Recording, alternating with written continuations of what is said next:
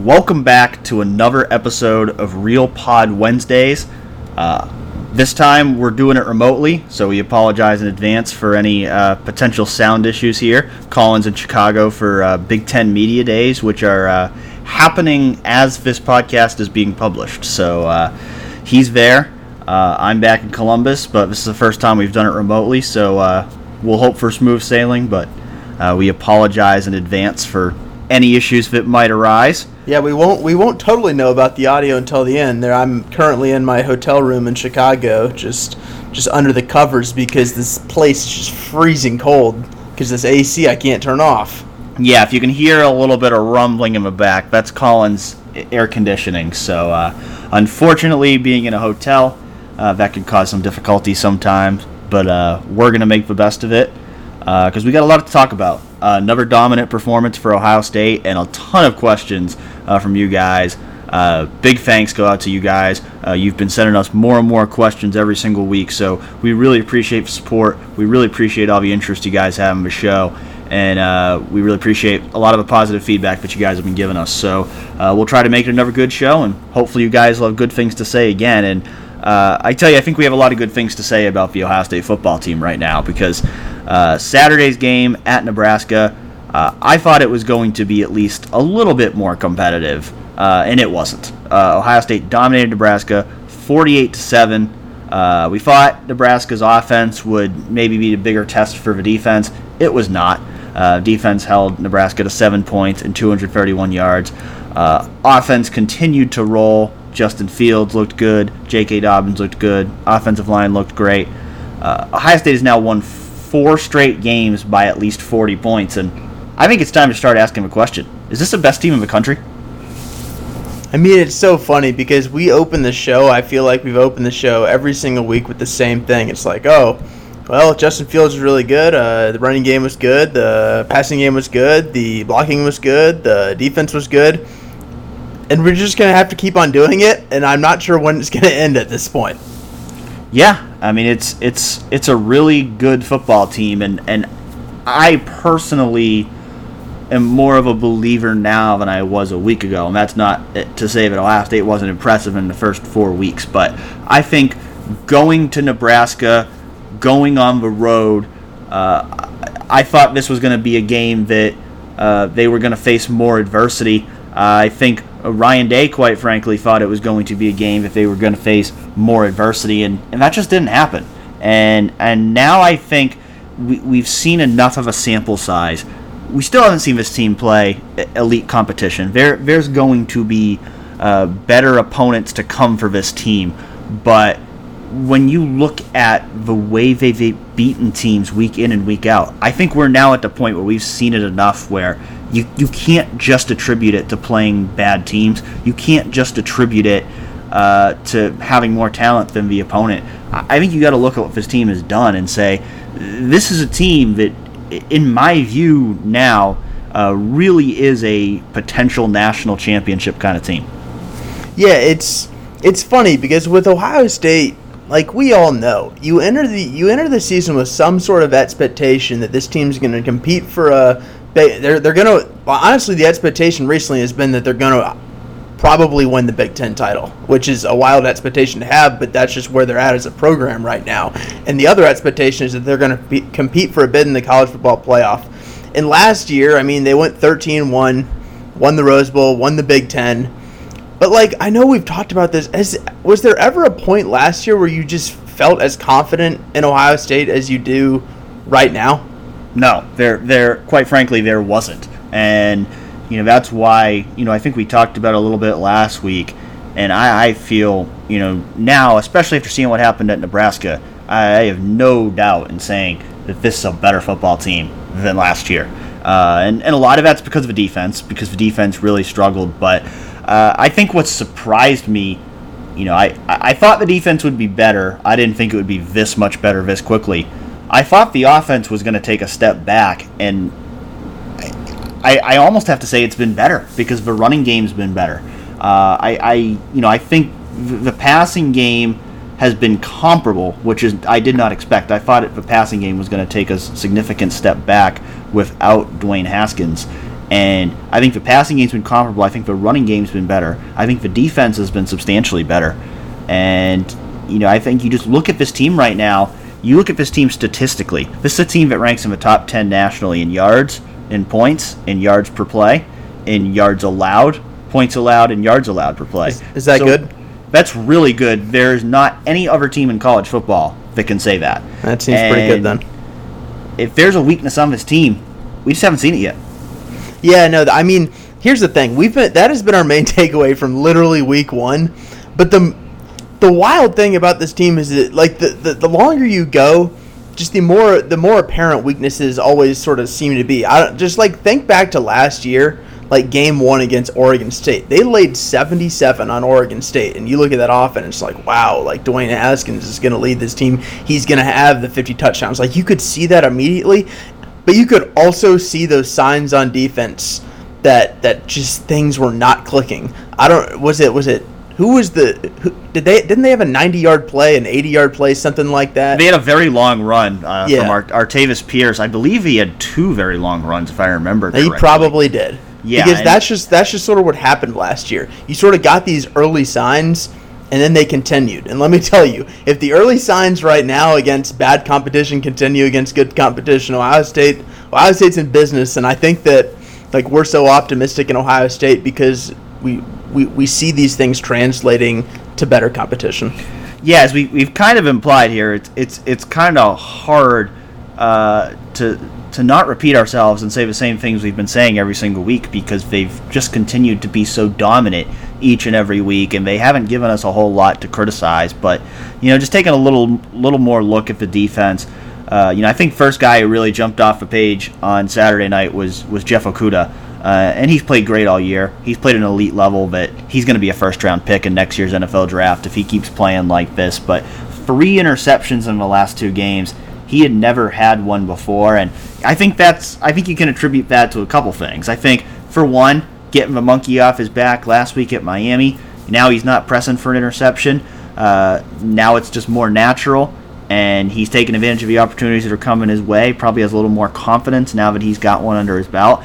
And I think the way the other defensive backs have stepped up around him, where Damon Arnett's playing really well, and Sean Wade's playing really well, and Jordan Fuller's playing really well, means that a lot of times in a secondary, when you have that future first-round pick like a Jeff Okudah, I think we really saw this with Denzel Ward a couple years ago, where when you have that one really good corner, a lot of times teams are just going to throw up the other corner and try to take advantage of a weak link. But as well as this secondary's playing right now, you don't have that weak link. So Okudah's getting opportunities to make plays on the ball, and now he's really showing he can take advantage. Yeah, I agree with that. I think there's there's one other sort of key component that, that I don't think has been discussed a ton, but but when you talk to Jeff Okudah and when you hear him just discuss the, the improvements that he's made under Jeff Hafley, there's there's sort of just one thing that like that that's just sort of overriding when, when you when you hear him, and that's just confidence. Yep. Like It's it it seems so simple, but you look at a defensive back. I'm not sure there's a position on the uh, on the defense that you need more just play to play confidence in yourself and the ability to bounce back. If you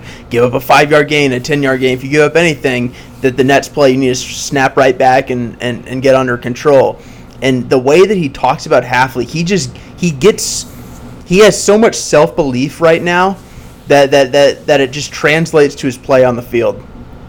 Yeah, and we talk about confidence. We talk about a guy with a new coach that's really thriving. I think that's a good segue into talking about Pete Werner, because uh, Pete Werner's a guy. Uh, Colin, you actually wrote about this on Tuesday about uh, the death of a bullet and what what we thought was going to be such a big component of this defense with with Brendan White uh, playing a, a big role in that linebacker safety hybrid role. And really, what's happened is, he hasn't played much because he's essentially playing the same position as Pete Werner, and they don't want to take Pete Werner off the field because uh, Pete Werner's played great. Uh, he had a, a hit the other night that uh, uh, made the highlight reels. Uh, I think Jeff Okudah described it as him almost decapitating someone. Uh, he hit him so hard, and you know that's that's a guy. I, I know that I I said it, so I'm just gonna bring it up. Uh, This is a guy that I thought last year got more criticism than he deserved. And I, I'm not saying he played great last year, but I thought I always thought watching him last year, yeah, he was out of position sometimes. Yeah, he was part of a linebacker corps but was really struggling. But I really thought he was a guy that that had the ability to be a great linebacker at Ohio State. And I think now in a defensive scheme with Greg Mattison and Al Washington that's allowing him to play with a lot of confidence, that's allowing him to play to his strengths, we're seeing why coaches love this guy. We're seeing why Pete Werner is a guy that, that they really view as one of the stars of their defense. Yeah, he's he's sort of the epitomization. Is that a word? Yes, it is. Oh, man. I think. Well, it is now. Um, he epitomizes, how about that? He epitomizes everything that that sort of has gone right with, with the with the linebackers. Because, listen, we're, we don't need to rehash what happened last year. Everybody knows um, the Billy Davis crew. Uh, but uh, you look at him, Malik Harrison, Baron Browning, Top Four, and I think the one thing that stands out about them is just how quickly they react. When, like, if you look, if you go back and you watch some of the handoffs, there there are times where, where the ball is the ball is placed into the into the running back's hands, and there's one, two, three linebackers already at the line of scrimmage. They are they're, they're reacting in a way that they weren't last year. And because you heard the all offseason, you heard about how this new defense is going to allow them to to play faster, react faster. But like, ultimately, what does that really mean? How does that translate to the field? Well, well, like. We've seen it. It's visceral. These guys are these these guys are just they're playing with more instinct. Uh, they're they're playing more instinctively, and like in the same way that Jeff Okudah is playing with more confidence. And, and I think that that like once again is, is just a big part of this defense. Another guy who I think had a really good game on Saturday on defense, and, and you highlighted it uh, in your piece called The Rewind that you do, your film review piece for eleven Warriors every week.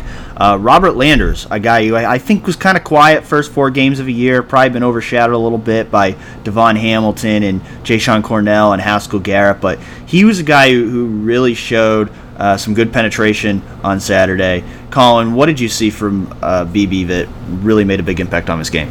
Yeah, I mean, when you think of B B, like you just think of his quickness, his agility, and get him getting off the ball fast, and that that's that's really exactly what he what he did on Saturday. And And it's funny because, like, this whole defensive line, we we had heard throughout the offseason them talk about the depth of the defensive line.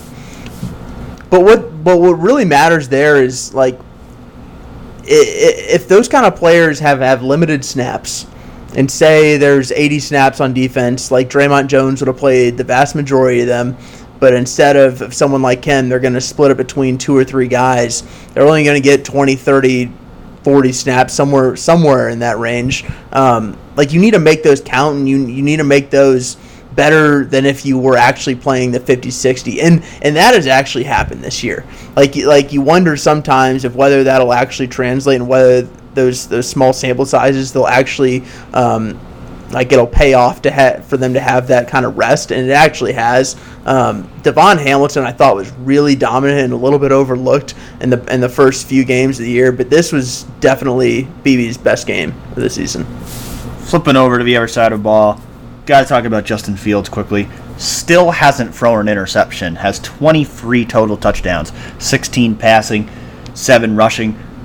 We keep waiting for him to have a bad game, even a bad throw, a, a, make a mistake, some kind of adversity to hit. And through five games, it, it just hasn't happened yet. Uh, this guy's really playing uh, at a tremendous level for a first-year starting quarterback, and you, you got to give Ryan Day and Mike Yurcich uh, a lot of credit for that, for uh, the job they've done coaching him since he arrived in January. And uh, Fields, you know, a, a guy who I think right now Uh, is probably a top four candidate for the Heisman at this point in the year, and you know he keeps he keeps up what he's doing.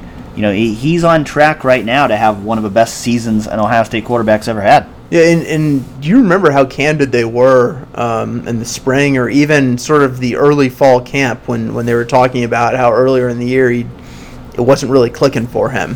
And, like, I don't think that they were lying about that. I think that they could see that raw talent, raw ability, but he managed to put it together sort of in fall camp is, is sort of just what I've gathered from from hearing him talk and, and, and hearing other coaches and players talk um, about him. And it's just remarkable. Like, this is a guy in his fifth start, and, and, like, I think he's a legit Heisman candidate. I think he's one of the most talented quarterbacks in the country.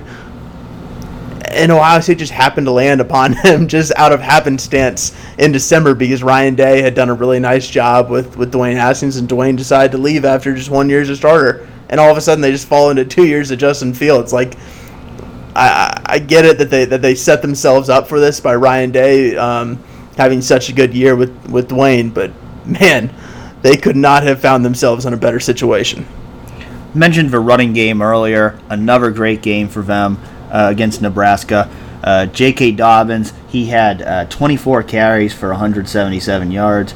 Master Teague, he had twelve carries for seventy-seven yards and two touchdowns. He also had a twenty-eight-yard play on a catch. Uh, you add in Justin Fields rushing for seventy-two, Marcus Crowley rushing for uh, forty-five on just four carries. He had another long run himself.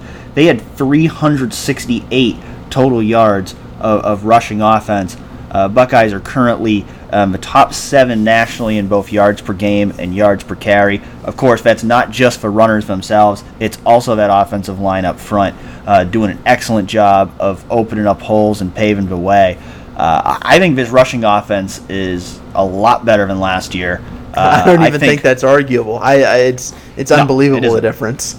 No, and and and I think it's a two-way street here, where I think certainly having that running threat at quarterback helps the running game as a whole, but I also think the how well the running backs are playing and how well the offensive line is playing in that running game is a big reason why Justin Fields is having so much success, because they're taking a lot of pressure off his plate. Oh, yeah. No, it's it's they're all sort of working together. I mean, the one play that, that really stood out from this past game is, I think Master Teague, I think it was a twenty-eight-yard run that he had in the second quarter. And if you watched it, um, he, he handed Justin Fields handed the ball off uh, to Master Teague, and he sort of carried out the fake as if he was doing sort of a play-action uh, pass, and the and the linebacker just ran with Justin Fields as as he was basically uh, spying on him, but Master Teague ran where the linebacker used to stand, and like that is literally just Justin Fields' legs taking him out, taking a defender out of the play. Um, and allowing Master Teague just more open space like that. Those are the ways that they work together. But, I mean, you mentioned the line. Uh, Joshua Halaby, I guess that they had known a little bit more than uh, than we knew that, that he was going to end up as, as the starting uh, um, right tackle for Ohio State. But earned player of the game honors as, as a backup offensive lineman, fifth-year offensive lineman. I mean, the Buckeyes are lucky to have him. Absolutely, and you got to give him a lot of credit because he's a guy who's been practicing at left tackle.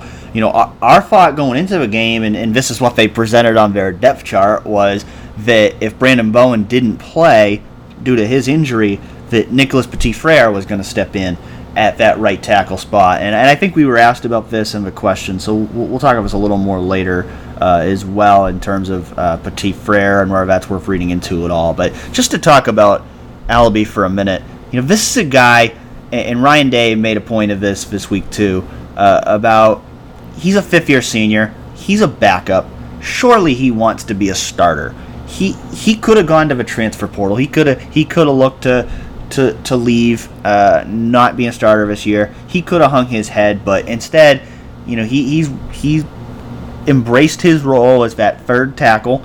And when he had an opportunity that they really needed him to step up, that's exactly what he did. And, and, and you know, I I, I remember, uh, you know, before the game, I, I tweeted out that it looked like Halaby was going to start, and immediately my mentions were full of, oh, no, what are we doing? Uh, you know, people were were calling him a, a turnstile uh, in at least one tweet. And, and honestly, I think that was unfair to him because I actually thought he played really well last year in the Rose Bowl, and I think he's a guy that the coaches uh, like and respect and, and, and do have a good amount of trust in. And, you know, I think it's a matter of, you know, Thayer Munford and Brandon Bowen are ahead of him on the depth chart right now, and, and, and that's why he isn't starting for this team. But, you know, he stepped in a tough spot, you know, rewatching a game. I saw him make some really good run blocks. Uh, and we'll see how things play out. We we don't know what Brandon Bowen's injury is or what the severity of it is, so we don't know how long he's going to be out. But uh, certainly a good sign uh, with Bowen's status being uncertain uh, that Halaby was able to step in and play as well as he did. Yeah, I mean, to be candid, like he's someone who before the season I was I was wondering Like, I, I just wanted to be inside his head. Like, why why did he decide to stay at Ohio State? Because if he if he decided to graduate graduate transfer, like, he could have had a starting job somewhere else. He he or he, he could have. For sure. Um, if you're the fifth year senior who's started in the Rose Bowl at Ohio State, you're you can start at another good program. Um, and I guess this is this is sort of one. This might be one of the reasons why he stayed. If you look at Thayer Munford, is he got banged up a lot last year. He ended up not being able to play in the Rose Bowl. Uh, we know Brandon Bowen's injury history. It is really uh, nice for Ohio State to know that they have him. And just like one little anecdote that I remember um, when I was taught, when I, I remember I asked Tyler Friday um, before the season started who was the most difficult offensive lineman to go up against at Ohio State, and he said Josh Allaby, and I. Like, in the moment, I, I was I was pretty shocked because it's not too often you hear about, oh, the toughest guy is the backup left tackle. That, that That's right. not the, usually the guy who springs to mind. And I asked him why, and he said he's, he's just got this really strong first punch. Um, I thought that was interesting, and he really he, he showed off why uh, Friday has that opinion. Last thing to wrap up this game, I think right now certainly all signs point to Ohio State being really, really good, but there's still questions about how good is Nebraska, and has Ohio State really played anybody? And, you know, so, sometimes these conversations are, are you know, it's kind of hard to get a definitive answer on these things, because if Ohio, if it was a closer game, people would have more respect for Nebraska. Uh, they blow out Nebraska, play about as well as they possibly can, and now Nebraska is just a bad team that, that they beat up on. But Uh, Nebraska was a team, I, I do think, the hype that they came into the season with, uh, potential Big Ten West uh, champion, uh, I don't think they're that level of team. Uh, I, I think they're not nearly as good as I thought they were going to be going into the year.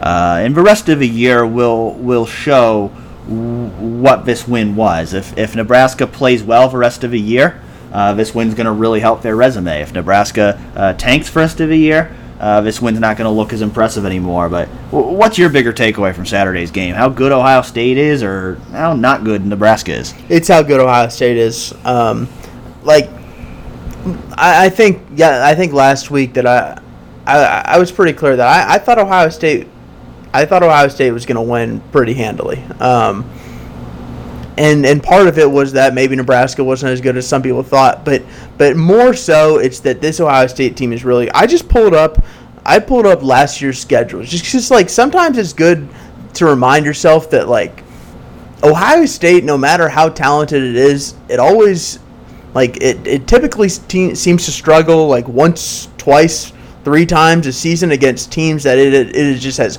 way more talent than. It's like. Just like, let me read you some of these scores. So Oregon State, they beat them seventy-seven thirty-one. Rutgers was a beatdown, fifty-two to three. Uh, T C U, forty twenty-eight. Tulane, another beatdown, forty-nine six. And then Indiana, forty-nine twenty-six.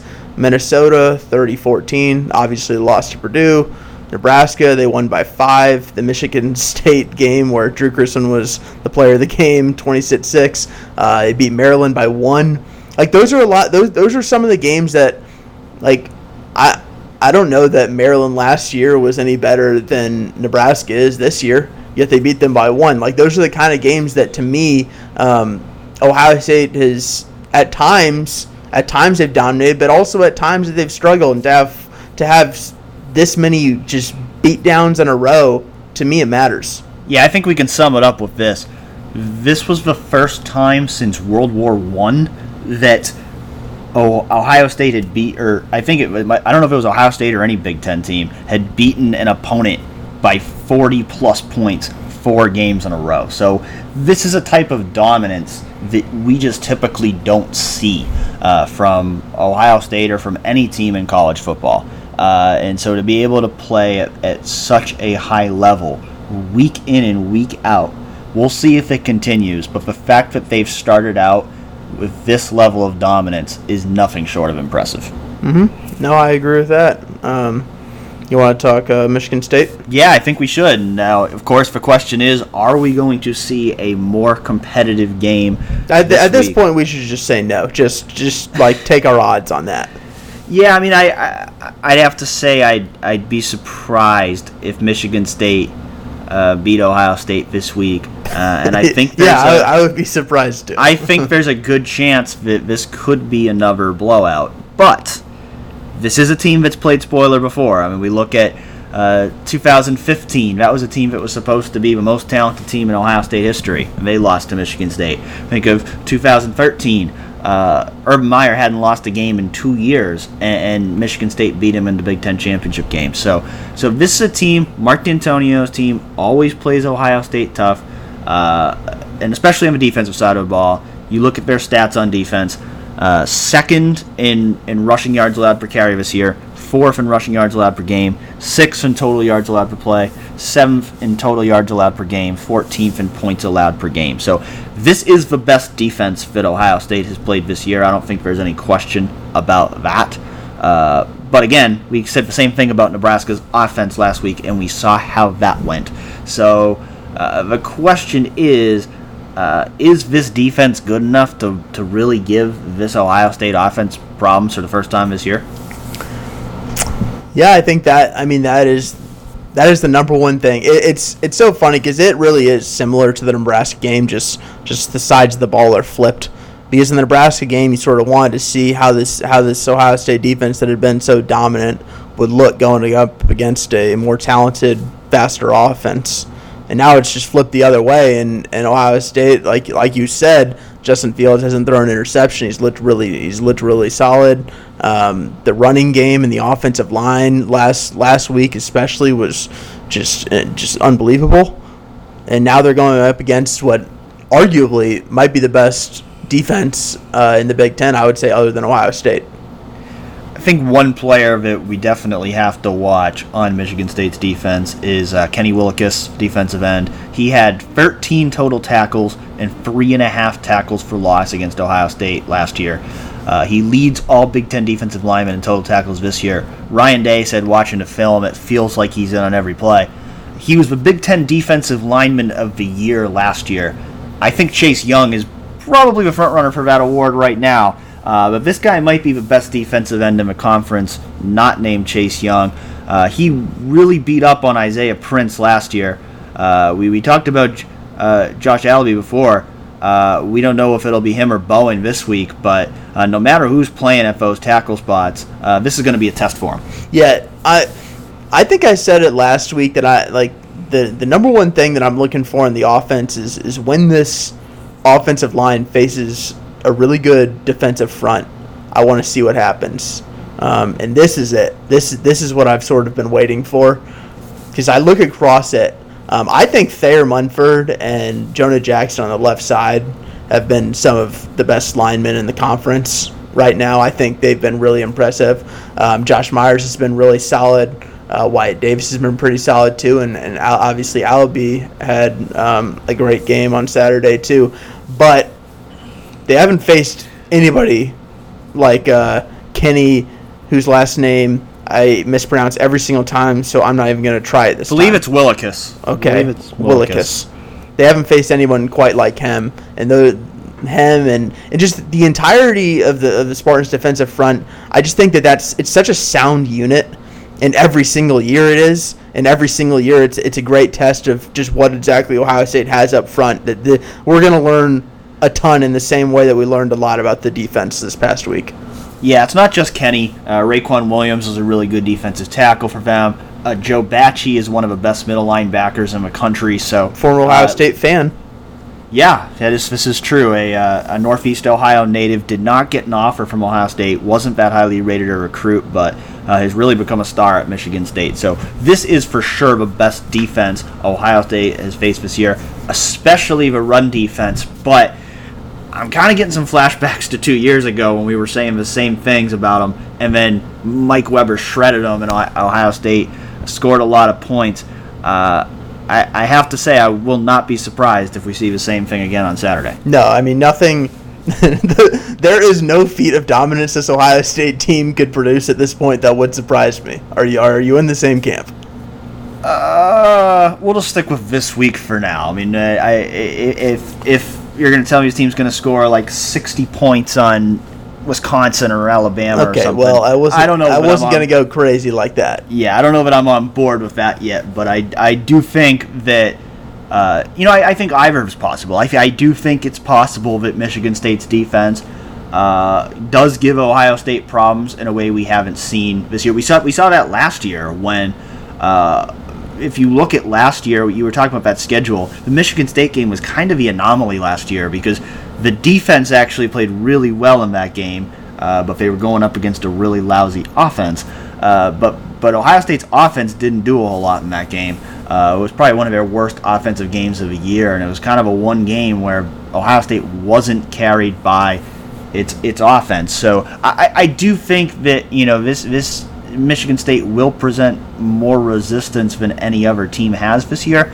But I do think the way Ohio State's offense is clicking, uh, I agree with you. I think it's going to come down to that offensive line. I think that's really the key is how do they hold up against the front like this. But if they can keep clicking, uh, I, I think Fields and his receivers are going to be able to make plays. And uh, I think as long as J K and Master are getting some holes, uh, I think they're going to be able to make make plays too. So uh, there's a lot of reason to be confident in Ohio State. Uh, but this is certainly going to be a revealing game for the offense.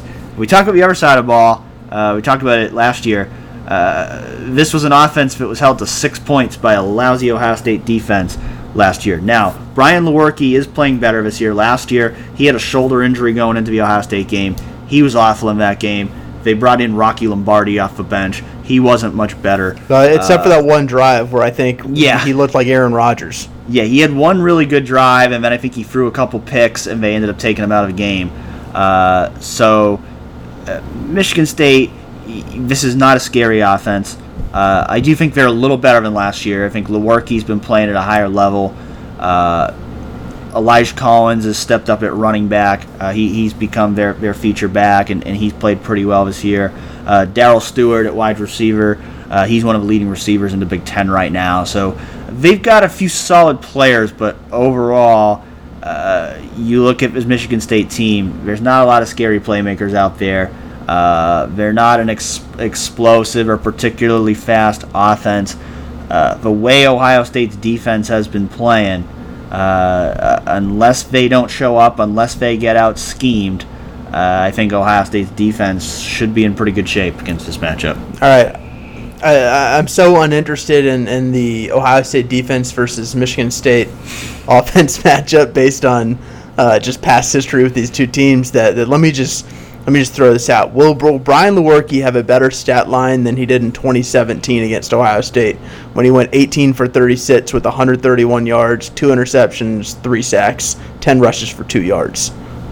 I'm going to say yes, only because that's a, a tough stat line to do worse than. So I'm gonna I'm gonna say yes, but I don't think it's gonna be that much better. I phew, I'm gonna have to. All right, I'll I'll say worse then. I'll say worse. I, all right. I, I think this def. I, I I don't know. I I haven't seen anything about this defense that's that's even gonna that, that would remotely make me think that Brian Lewerke will do anything. We'll remember and revisit. Yeah, uh, we're gonna replay weekend, this which when he throws will, for four hundred yards. We but. will have to say. We were wrong last week. We think we both went with the over on Adrian Martinez's passing we, yards last we week. We were very, very he wrong. He had forty-seven passing yards, and I think I actually went with the under on seventy-five rushing yards, and he had eighty-one. Now, most of us came on a fifty-six-yard play, but uh, we were wrong about that. I think I did. I think I went under on the total touchdowns. He had zero touchdowns, so... Uh, I did hit that one, but uh, definitely the, uh, the passing yards one. Just a little bit off on that one. Slightly, slightly. So, Buckeyes are favored to win this game by twenty points right now. Uh, Spartans have a history of playing spoiler against the Buckeyes. Uh, are we in for a more competitive game this week, or are we in for another blowout? Um, I'm not going to say that this game's going to be competitive. I, I just can't, just based on what I've seen, just just straight eye test alone. I understand that this is this is going to be by far the best defense that they face, especially their best defensive front. Um, but just are you are you riding a motorcycle back there? Uh, one of my neighbors has a motorcycle, so yeah. You let me. Run it up. Uh, I love it. Um, no, I, I there's nothing about this that the, about this game that that that makes me think that, that Ohio State's primed for an upset. Now, can it happen? Yeah, it, it obviously could happen, but the way that the way that Ohio State's defense played against uh, Nebraska, I don't think that Michigan State's offense worries me at all, and it really comes down to me like, can Ohio, if Ohio State's offensive line that we've seen just gets totally overwhelmed by Michigan State's defensive front, and like I've said, if if some team can force Justin Fields to make throws that he just hasn't been forced to make yet, like that's what I'm waiting for, and I, and I don't think it's going to be this week. Yeah, twenty feels like it should be a huge spread against Michigan State, but yep. Playing at home, night game environment, uh, I think I think the Buckeyes are going to cover. I, I I'm I'm going to pick them to cover. I, I, I think that the offense is going to overcome that really good defense, and they're going to have a big game. And I, I don't see Michigan State scoring any more than ten or fourteen points with a, with a mediocre offense against the defense that's been elite so far this year. So I think I think it's going to be a big win for the Buckeyes. Uh, that's my guess. Uh, we'll see if I'm wrong, but uh, it's just hard to hard to pick against them right now, uh, as well as they've been playing. Yeah, and if I pick the under for Brian Lewerke's stat line, I can't say it's going to be a close game. Yeah, that is very true, because uh, Michigan State's uh, rushing offense has not been great, and Ohio State's rushing defense has been great, so uh, I wouldn't expect a ton of yards on the ground for the Spartans. Uh, mentioned being a home night game, uh, wearing the alternate uniforms, uh, should be a big environment in Ohio State. It's a big recruiting weekend uh, for the Buckeyes. They're expected to have a lot of visitors this weekend. Uh, maybe a few guys who, who could be thinking about pulling the trigger on a commitment. Uh, and, you know, home environment, you know, Ohio Stadium, I think we'd both agree, uh, compared to some of the other places we go, is not always the most impressive environment despite the amount of fans that Ohio State packs in. But there's a lot of excitement around this team right now. I, I have a feeling the shoe's going to be rocking uh, on Saturday night. Yeah, if you could, if you just go for the random Ohio State-Illinois game, um, like it'll have its awesome moments. Uh, when I'm sure when the band comes out that first time, if you see them, uh, it's always really cool. I mean, early in the first half when they start to get rolling, it, it, it, there's always a good atmosphere. But by the second half, it sort of peters out. I agree with you, though. Blackout, night game, Michigan State. It's it's sort of got everything in Ohio State's favor. We're going to get to your questions in just a couple minutes. One more thing I wanted to talk about before we get to those. Uh, the big news in college sports this week. Uh, California uh, signing into law a bill on Monday that will allow student-athletes to receive benefits for name, in, name image, and likeness. Uh Basically, the bill uh, prevents schools from punishing athletes for receiving compensation uh, for their name, image, and likeness, and it also uh, prevents the N C double A from uh, banning banning athletes from California schools uh, for name, image, and likeness. Uh, so there's certainly a lot of legal battles ahead there. Uh, but you know, Gene Smith, Ohio State's athletic director, he came out and decided to address it in really an impromptu press conference on Tuesday. Uh, he's leading a working group with the N C double A right now uh, that is due to issue a report on October twenty-ninth uh, to the N C double A's Board of Governors uh, about name, image, and likeness. And uh, I think the writing is really on the wall now in, in a way that it hasn't been before, that, that change is coming to the N C double A. Ch- change is inevitable. Uh, there's certainly going to be legal battles. We'll see how enforceable this California law is, but there's a lot of other states following their lead right now and proposing similar laws, and if if those become widespread, the N C double A is not going to have a choice but to change its policy. So, Colin, just I want to get your perspective. You know, how do you see this playing out, and what do you think is the best way for the N C double A to address this? I mean, I think I think the ending just sort of at the at right now, this point, it, it just feels from the outside inevitable.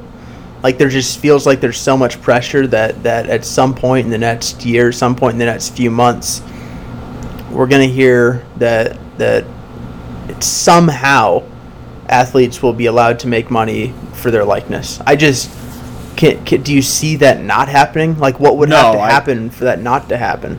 No, I, I, I, I don't. I think the only way that it's not going to happen is if the N C double A can successfully challenge this in court and a court rules that n- this state law is not enforceable, but the N C double A has the unilateral right to enforce its policies.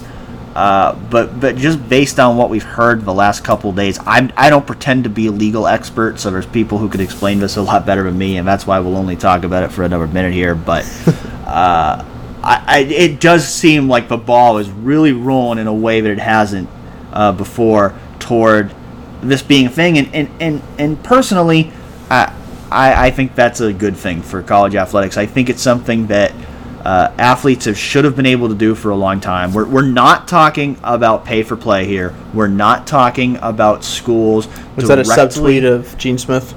No, no, it's it's it's it's not. It's it's just a response to uh, some of the mischaracterizations that I think are out there about this. That uh, I, I think people, you know, people always want to equate it with, Uh, if you pay the football players, what do you pay everybody else? But I, I think really what this is looking at is guys, you know, being able to use their marketability, a, a Justin Fields, a J K. Dobbins, a Chase Young, being able to profit off of how marketable they are as Ohio State athletes. And, yeah, there's a lot of questions regarding it. Uh, certainly I think you look at, you know, boosters of schools and, and, and how much will they be in cahoots with coaches. Uh, in terms of recruiting guys, and uh, there's a ton of questions. You know, Gene Smith's big thing he talked about on Tuesday is he thinks it needs to be regulated, and I think it needs to be regulated too. I think the N C double A needs to figure out what regulations it can put in place so that it does protect their athletes. It, it does prevent this from turning into an all-out bidding war on the recruiting trail for every single player. But I do think it's inevitable. I also think we know that a lot of that stuff's happening already, whether people catch it or not. Uh, so I, I do think this is the right move uh, for college athletics. And, and I think if you're the N C double A, their focus now needs to be on how do we regulate this?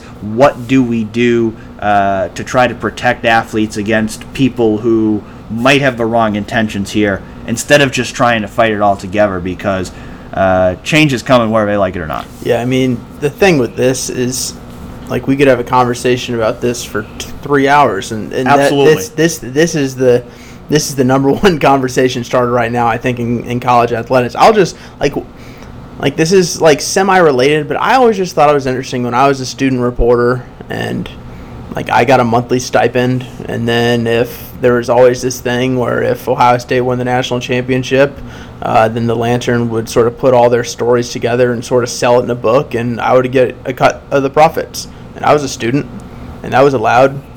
And there would be the players in the book who, who are uh, my classmates, and then they wouldn't have made any money.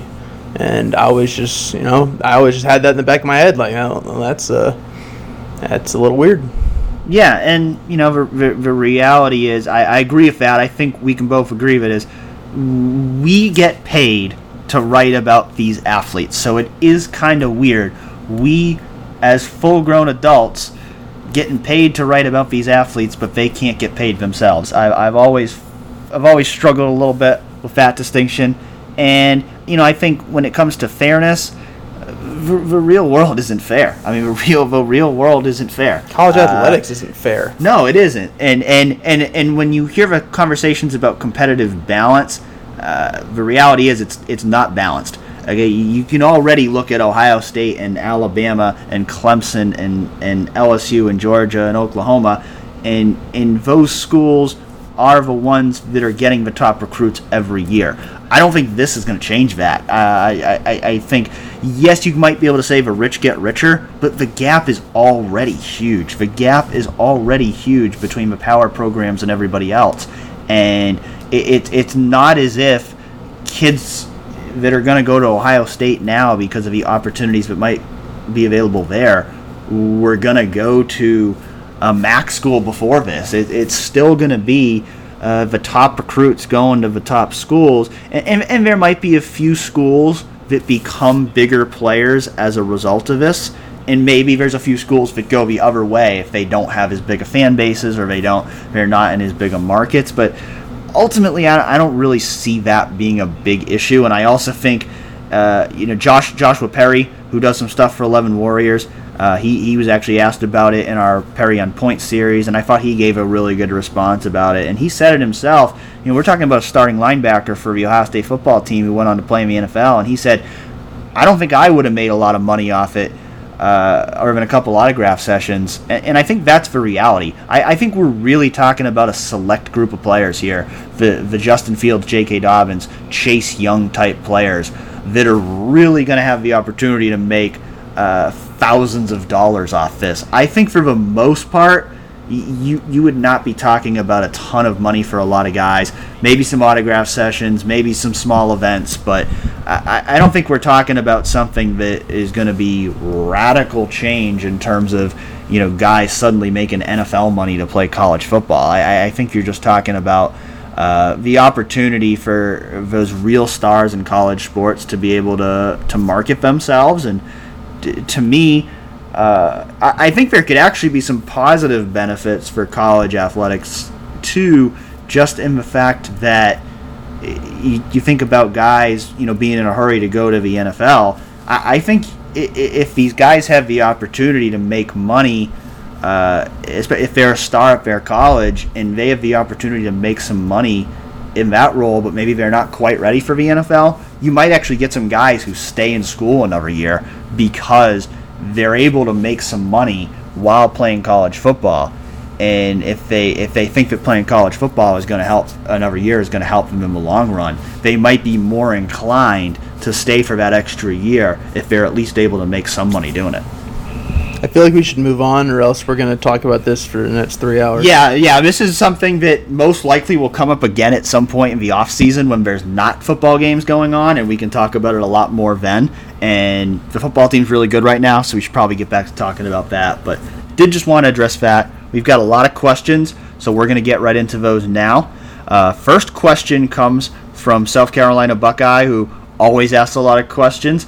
Uh, talks to me on Twitter a lot as well, so thank you for getting your questions in again. And the first question is a good one. It's, if you guys had an A P vote, give us your top six. Uh, I'm gonna uh, I'm gonna say it right now. I would have Ohio State number one. I also acknowledge that there might be exposure bias there because I have seen Ohio State play every single play of every single game. I've rewatched every single Ohio State game. I don't think I've watched Alabama play a single snap live this year. But when you look at the numbers, when you look at how dominant Ohio State has been, there has not been a more dominant team in college football this year than Ohio State. So I'd put Ohio State number one based off what we've seen. I'd put Alabama number two. Uh, after that, I would go with Georgia at number three. I'd go with L S U at number four. I'd go with Oklahoma number five. And the big dropper for me after this past week is Clemson. And I, I still think Clemson uh, is as talented as any team in college football. I still think... Uh, they're a national championship caliber team, but seeing the way they struggled against North Carolina, uh, the way they, they've kind of sleptwalked through the first uh, half of a season, uh, right now I'd, I'd have to put them uh, down at number six. No, that makes sense. I think that there's a, there's a, I mean, everyone talks about it. There's a clear top seven. Um, and what's interesting is, is I'm like, I think that it's interesting to debate it right now. I, I think that it'll sort of naturally shake itself out. It's, I mean, the top the top seven, just not in any order, is Oklahoma, Auburn, L S U, Clemson, Georgia, Ohio State, and Alabama. Is there, is there any debate even right now? I feel like that there's that there's sort of a clear drop off after that. Yeah, I mean, I think I think you know, I'd put Wisconsin at eight. And then I think, you know, they're in that conversation. I think they lost a little bit of steam this past week, struggling against Northwestern. Uh, I think a week ago they would have been more in that top seven conversation. But right now I would have Auburn seven and I'd have Wisconsin eight. Mm-hmm. Um, I mean, just me personally, like like you said, like I've just watched so much more Ohio State than every single other team combined. And having seen Ohio State just – watch every single game, covered them the past, uh, what is it, three, four years. Um, like, this is the best Ohio State team I think I've seen. And it, I agree. Like, having covered some really, really good Ohio State teams and this being the best one, it's just hard for me not to put them number one. But at the same time, like, like I honestly just haven't given this a ton of thought just right now. Just I think Ohio State right now is playing at a level that I've never seen them play up um, since I've covered them the past three, four years. And, I, I mean, I would just, just eye test alone. Like, this, if there's another team playing better than them right now, I know that there are some teams that have better wins than Ohio State. I... I feel I feel just biased picking them number one, but I, I I would pick them number one. I just would. Another question from South Carolina Buckeye that I like because I do think this is a good space uh, for us to for us to talk about life on the beat a little bit. If got if people have questions about that, and he asked us, do you guys get to enjoy a trip to a place like Lincoln, or is it all business? Uh, and what I would say is that that varies a lot based on. Uh, circumstances of, of, of the game. In a this lot, ca- a lot.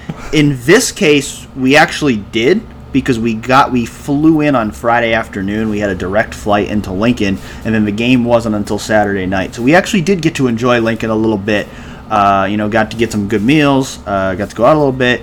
Uh, in this case, we did. Now there are other games where we where we don't. Um, there's there's a lot of times where. You know, especially if it's a longer drive, like we, we're driving to Rutgers this year. Uh, that's a game where it's more, you know, we're driving in and we're going to the game and then we're we're driving back. Yeah, I mean, just that schedule is we'll we'll drive Friday. We'll probably get in sometime Friday evening. I assume that'll probably be a noon or three thirty game. So it's not I hope like, so. I, I Brian, I really hope so. I just I was hoping noon, but I threw in three thirty just in case, just because I can't. I couldn't imagine the other uh, the other option. But so, so you sort of you don't have time before the game to do much, and then after the game you're just gonna you're gonna do your work, and then Sunday you're gonna leave. So like in that circumstance, like there's there's no time to explore. So yeah, it does vary a lot, but we'll say uh, did enjoy Lincoln a lot. Uh, actually got to see it more. I went two years ago, uh, but two two years ago when I went, uh, we flew into o- Omaha. Uh, our flight times were, uh, it was a later flight Friday, flew up very early Sunday, uh, so really didn't get to see it as much. So I didn't, I did enjoy uh, getting to see Lincoln. Uh, honestly, after being there uh, this time, I'd have to say it's one of my favorite Big Ten cities. So uh, shout out, shout out to Lincoln. Not a very good game by the football team, but really enjoyed the city, and also want to give a shout out to the Nebraska fans uh, because they stayed for the entire game. Uh, in a forty-eight to seventeen, their team was getting blown out, and that stadium was still mostly full in the fourth quarter. So, got to give a shout out to the Cornhusker fans. Uh, really cool to see that kind of loyalty and, and seeing fans uh, sticking it out for their team, even in a uh, really tough night.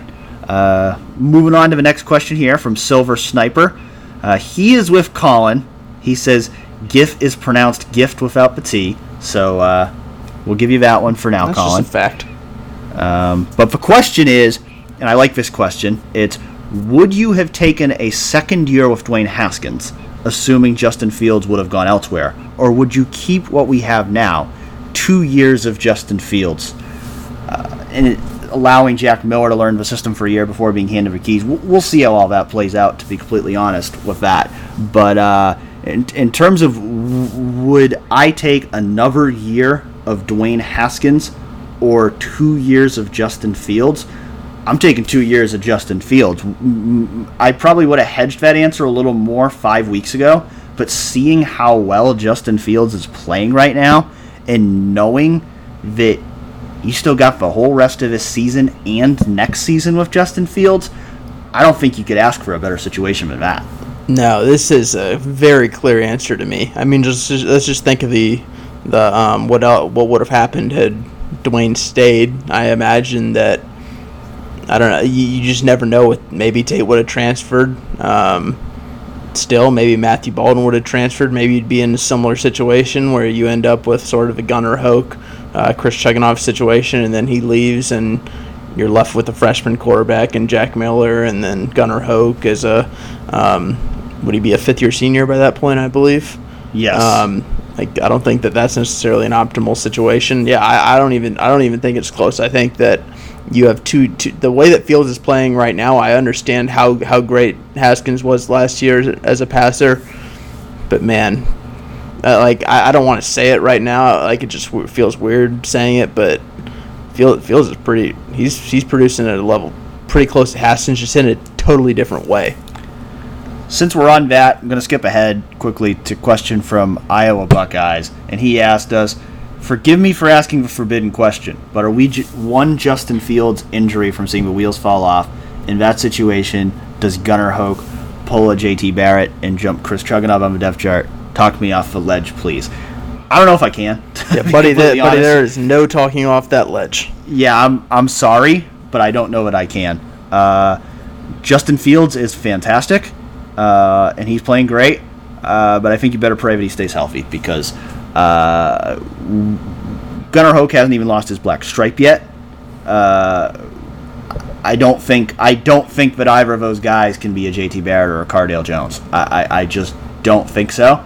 Um, you know, as good as this team is, uh, could they still win most of their games with a backup quarterback? I think so. Uh, but could they be the national championship caliber team if they are right now? Justin Fields? Uh, I'm sorry, I really don't think so. Nope, they wouldn't be. All right, let's move back to Hovnot. He asks us, your thoughts on the West race and who is the main threat now for Ohio State in the East? Uh, you said it last week, and now I'm going to agree with you. I think Penn State is now the main threat for Ohio State in the East, seeing as well as they played against Maryland. And I think the way that they play stylistically uh, compared to a Wisconsin, I-, I think Penn State is now the biggest threat for Ohio State in the entire Big Ten. Uh, helps that you get them at home, but getting them one week before uh, the rivalry game against Michigan, uh, I think Penn State...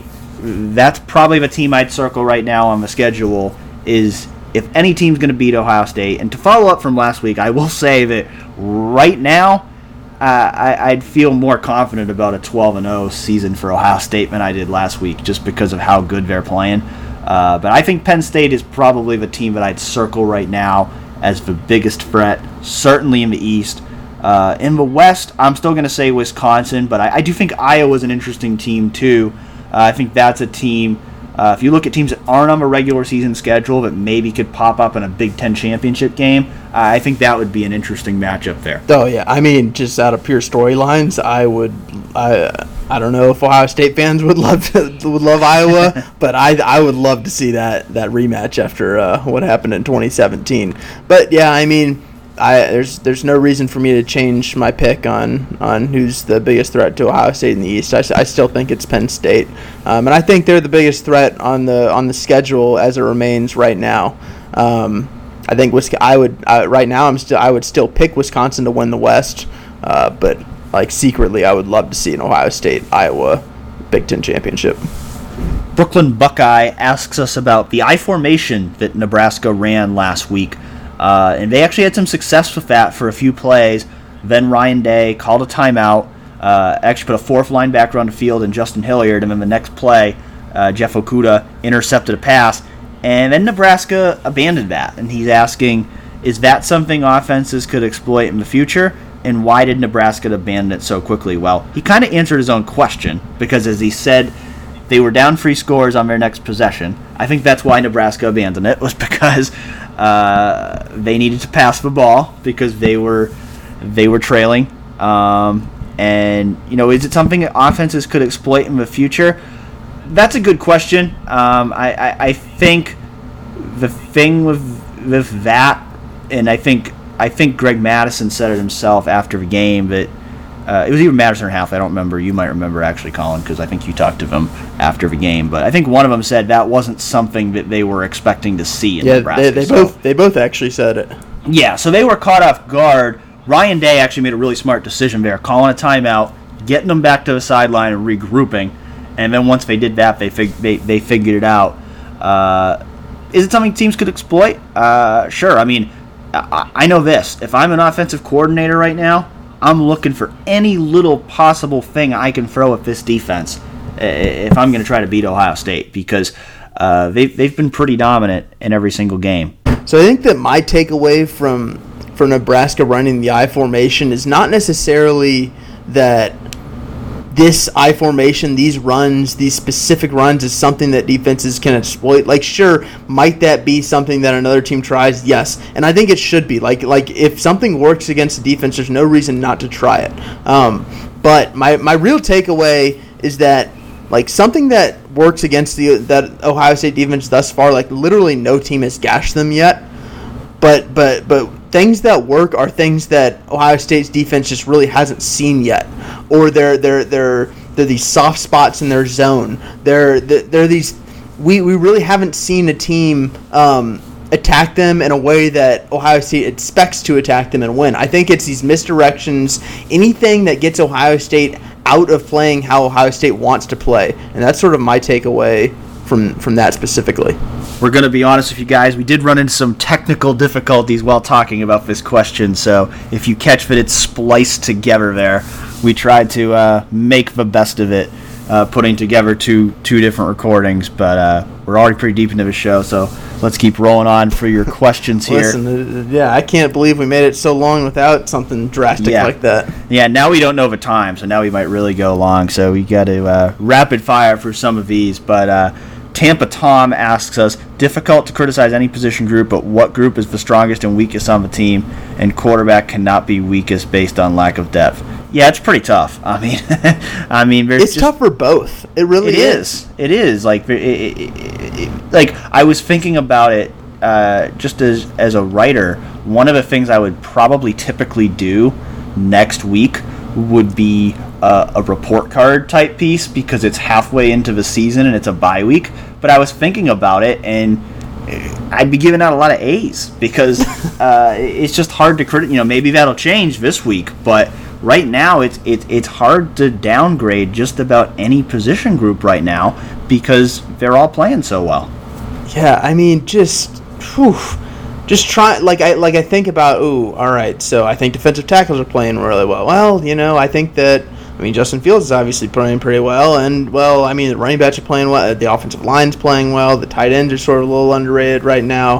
Um, who's best? Who's who's who's performing the strongest right now? Um.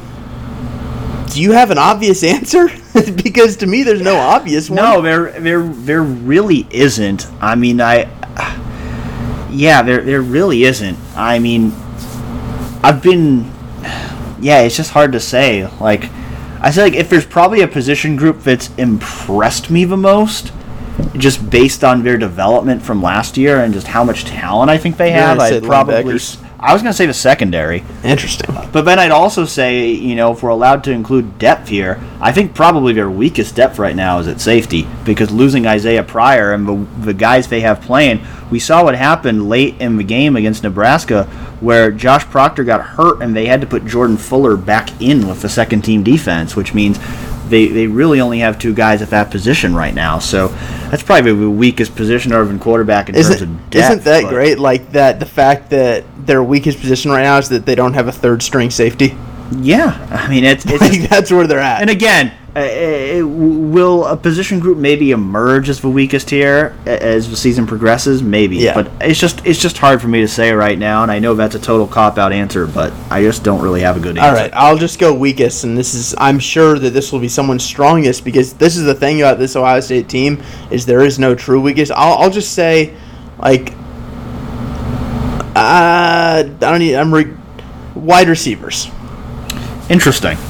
Yeah, I'd, I'd be I, but, very, but that, very that hard. Is, yeah. That is, that we're talking about a group yeah. that, as K J Hill, who's going to break the all-time uh, receptions record, Chris Olave, who's looked like a future star, Garrett Wilson, who's looked like a yeah, future I, star. I mean, I don't know um, that I could get on board with that one, to be completely honest with you. But. Well, well, here's the thing, like, pick one else, because you're going to have yeah, I mean, a, I mean, I'd, a great I'd have, player. Uh, on, yeah, I mean, like, I'd... I'd Again, I, I don't think it's fair to them because I just don't think the offense utilizes them, but I'd have to say tight ends because I think they're making the least impact of any position group. And again, I don't think that's fair to them because I think they have four guys if they trust to play there right now, and I think the offense just isn't set up well uh, yeah, and, for, and for like, them to make plays. But I, the they're counter making the smallest to that, impact. The counter to that is, like, I don't know that they're making the smallest impact because if you're looking at some of the blocks that they're making, I think that no, they're, they they're one of the biggest reasons that, that goes – not talked about of, of why Ohio State's running game has been so so good. Yeah, um, I think like Farrell and Berry have been excellent. And like we've seen blocking. the under center sets, and, and they've looked really they've looked really uh, impressive right now, and that's straight because they have these tight ends. They have four tight ends that they can rely on.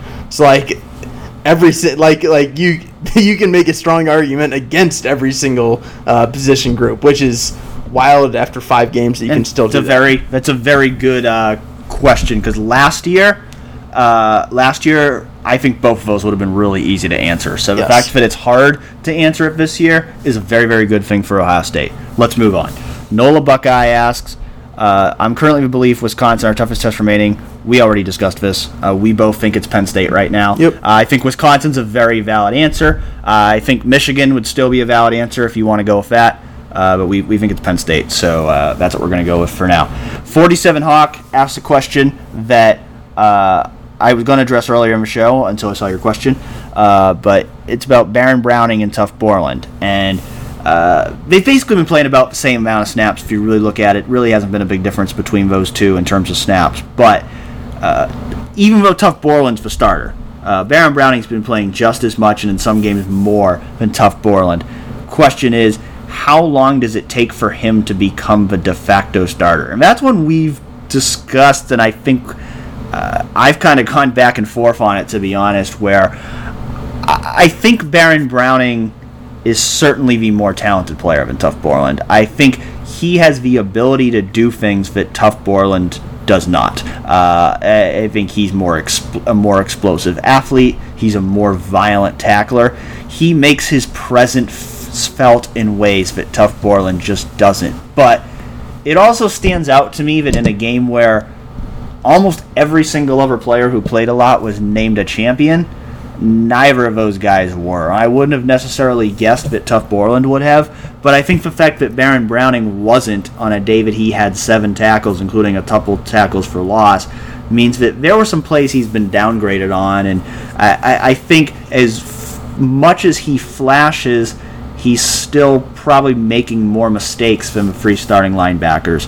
Uh, And and I also think, and I know Colin, I, I was kind of saying last week that I thought Browning was eventually going to take overtake Borland as the starter, and I think he might. But, you know, I think, Colin, you've talked about it, that Borland being that team captain, that, that team leader, uh, they're going to be reluctant to bench him. Personally, I, I think the rotation is going to stay a lot the same way it is. I think both those guys each playing about fifty percent of the snaps. I don't think it's going to get to a point where one guy is playing every snap, uh, unless it becomes clear that one of them is playing a lot better than the other. And I think Browning stands out more, but I think that that doesn't mean Borland is playing poorly. Uh, and I and I think uh, there's certain areas in which Borland might be playing better in terms of just being more consistent.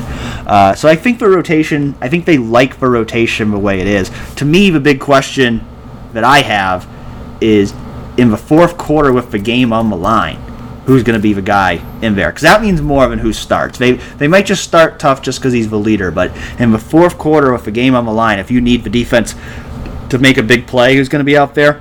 I would go with Browning in that situation. And I think Ohio State would too. I think I think that's who they'll end up playing in. Like, I, I I think Tough had maybe, I think it was counted one more snap than Browning this past week, right? Yeah, I, I'm pretty sure that was the case. Yeah, and but at the same time, he was, he was playing later in the game. Um, I think Browning wasn't named a champion in part because if you look at the, the touchdown that Nebraska scored, I think he was a little bit out of position on that on that run. Um, I think that Browning, like you said, Browning just flashes. He makes these. He makes these.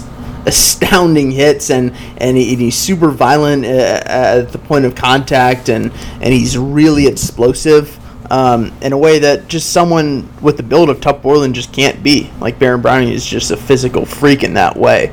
Um, so while I don't think that he'll be the starter at all this season, I think uh, personally I, I do think that uh, Tough Borland will remain it. I think that as time goes on, uh, I think I mentioned this last week or the week before, that Baron Browning will continue to, to, to take just chip away at that a little bit and just get a get a few more snaps each week. Tough will still have a part um, in this team. Um, I think that'll be the case until he graduates. Um, but but the way that Browning's playing, they, they they want him on the field. Seattle Linga asks us, if this team continues to annihilate its opponents, will they eventually become complacent or have a sluggish game where they play down to their competition? You probably. Imagine. Probably. I mean, most teams do. Uh, it's. It, it, I'm extremely impressed that Ohio State has gone this long without doing that. They've played five games where, where they've played at such an elite level. But, yeah, I, I, I think uh, it, it's hard to envision this team playing a bad game right now because of how bad they've played, but I, I, I, of how well they played, sorry. But I do think they'll have a bad game eventually. I think it doesn't mean they'll lose. Uh, I think they're a, they're in a good spot right now where they're so good on both sides of the ball that they're going to have to have a really bad game against most teams to lose.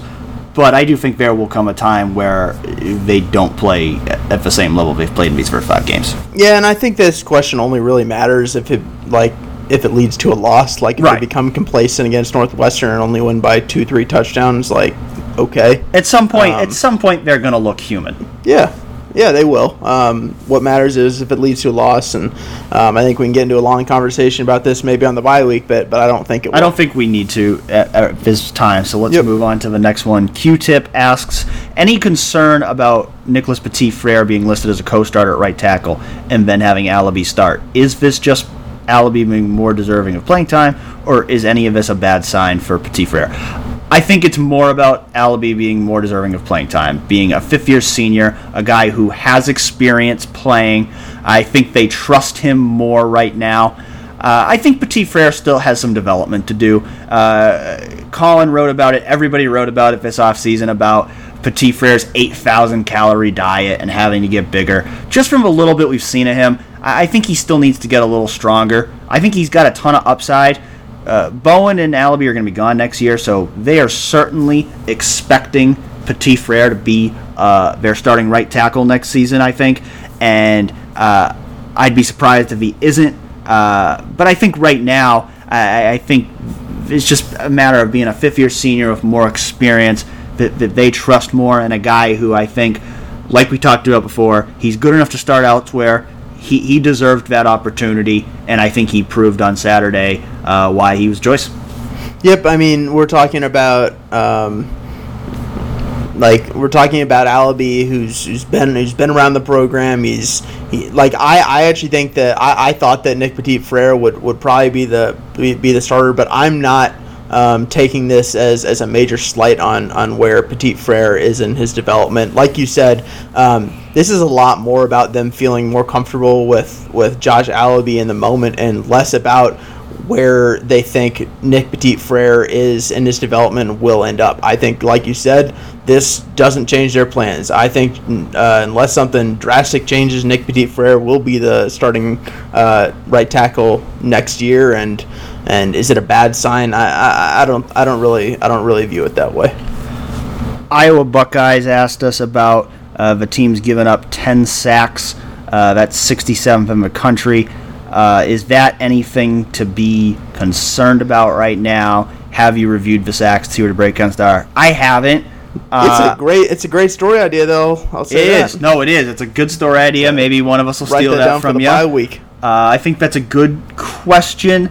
Uh, I'm not going to say it's something that I'm particularly concerned about yet. I also think, like we talked about earlier, I think this is going to be a telling week because I think Wilkes is the best pass rusher they've faced all season, uh, and I think this is going to be a telling week. I, I, I would say from what I've seen, I, I do think a good amount of Fields' sacks have been him keeping the ball for a long time and, and trying to make something develop, but there hasn't been any point this year where, to me, Uh, he's been bombarded by pressure. There's been a lot of times where he's had a lot of time to throw. So I, I don't think pass protection is a big issue right now. Uh, I do think that a lot of those have been, uh, it says, you know, hard time believing their coverage sacks. I think some of them have been coverage sacks, and I think uh, some of them have been Fields sitting in the pocket too long. So uh, we'll see how it progresses over the course of the year. I don't view it as a huge concern right now. I agree that, that it's much much less of a an offensive line issue. I think the offensive line has been really solid in pass protection. When I think that a lot of the stats have, have often come because, like you said, Fields is trying to make a play, And if I'm if I'm Ryan Day, if, if I'm an Ohio State coach, like I like that's a sack I think you sort of have to be okay with him taking, because he's had a couple where he's broken out uh broken out of uh someone's, maybe has his arm on him, and he's and he's gotten away and he's made a play downfield, and like those like this is this is who Justin Fields is. You sort of just have to take some of those sacks. Like he, he hasn't been taking a ton, but you have to take one a game. Where, where maybe it would have been better to throw it away, and I, and, and I think that that's okay. Mugbucket asks us, which of the new coaches have made the biggest immediate impact on production this year, and who will be the first to get poached? I don't have an answer for the second one. Uh, the team's played so well right now, I don't think anybody's on the chopping block at this point, so uh, we'll revisit that later if, if there's... Uh, It, areas that struggle, but right well, now... Well, I think I, he's asking about which who gets hired away. Oh, oh, oh, okay, yeah. Who'll be the first to get poached then as a coach from another team? I'd probably go with Jeff Hafley. Yep, I think same. I think uh, Jeff Hafley... And we're talking uh, about the new coaches, not not the guys who who remained on staff. Yes, yeah, I think of the new coaches, uh, I think... Jeff Hafley is a rising superstar in the industry. I think he's going to have head coaching offers this year. Uh, Ryan Day uh, did say on Tuesday that he expects everybody to be around for a long time. Uh, we'll see if that holds true. I'm not going to make any predictions there, but I, I do think uh, the guy that's going to for sure have offers this offseason is Jeff Hafley, and if they want to keep him around, they're probably going to need to... Uh, give him a nice pay raise, uh, Brent Venables kind of deal if they want to keep him around for a long time. Uh, but, you know, biggest immediate impact on production, I think he's certainly up there. Uh, I, I think I would give him and Greg Mattison equal credit at this point, being the defensive coordinators, and they'd be my top two. But I also think the linebackers have been great, so you got to give Al Washington a lot of credit. Justin Fields has been great, so you got to live, got to give Mike Yurcich a lot of credit. And Matt Barnes... Uh, special teams have been really good. So Damn, I, who the hell are you leaving for me? Well, I, I'm just saying. I, I'm saying I don't. I don't. I don't have a one answer. Do you have one answer? Um, I'll pick Al Washington, because you look at the difference from coaching last year versus this year. You like I like. There is just something to be said about the confidence that this defense is playing with.